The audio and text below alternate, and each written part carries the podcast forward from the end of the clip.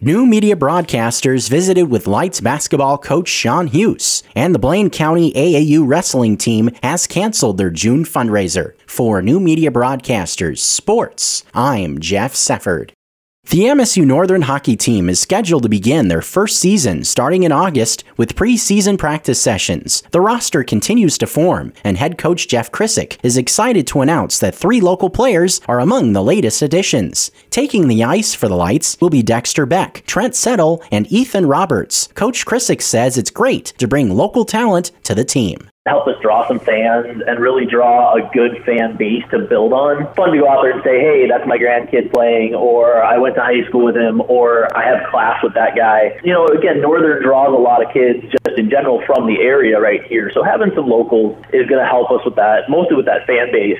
While having local players suit up for the Northern hockey team, this trio also brings talent with their hometown look. As far as strictly hockey skills go, you know, they're guys that I've had a chance to watch play and they've got good skills. They've got individual and good skills on the team side. You know, they're willing to make those make those passes, look for those good plays.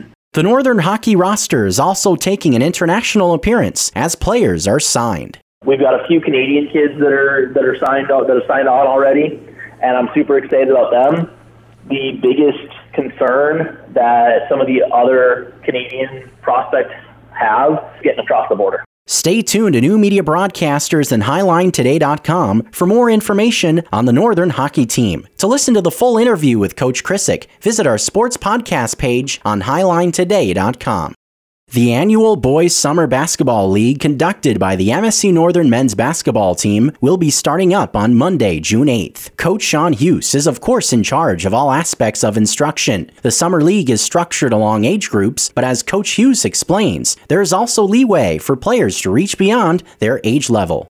But again, based on your uh, whatever level they're play, they're comfortable with, they kind of decide on which league they want to be in. You know, which league their guardians want them to be in, and that kind of thing. With rules in place based on the gathering of groups and other concerns with COVID 19, it will necessitate some changes to the start of the Summer League routine. Appropriate, smaller, applicable group sizes together based manners and working focused on skills and drills and just getting a lot of that individual work stuff in that I think is so very important that this is almost forcing us to do more of. While the basketball instructions for the Summer League will be important, the consideration for the participants' well being will be paramount. We're able to keep our distance to a certain degree and sanitize and do all those things to a you know, reasonable degree, I should say.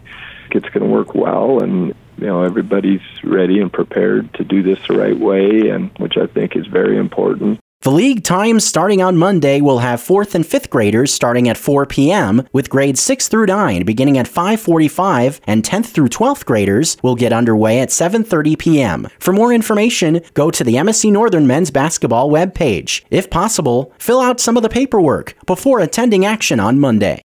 The annual Blaine County AAU Wrestling Team fundraising banquet scheduled for Friday at the Chinook Eagles Club has been canceled. The tickets for the drawing are now on sale, with the drawing taking place on August 1st. This is the biggest fundraiser for the Blaine County AAU Wrestling program, so your support will be greatly appreciated. That wraps up this edition of your afternoon sports report. Reporting for New Media Broadcasters Sports, I'm Jeff Sefford.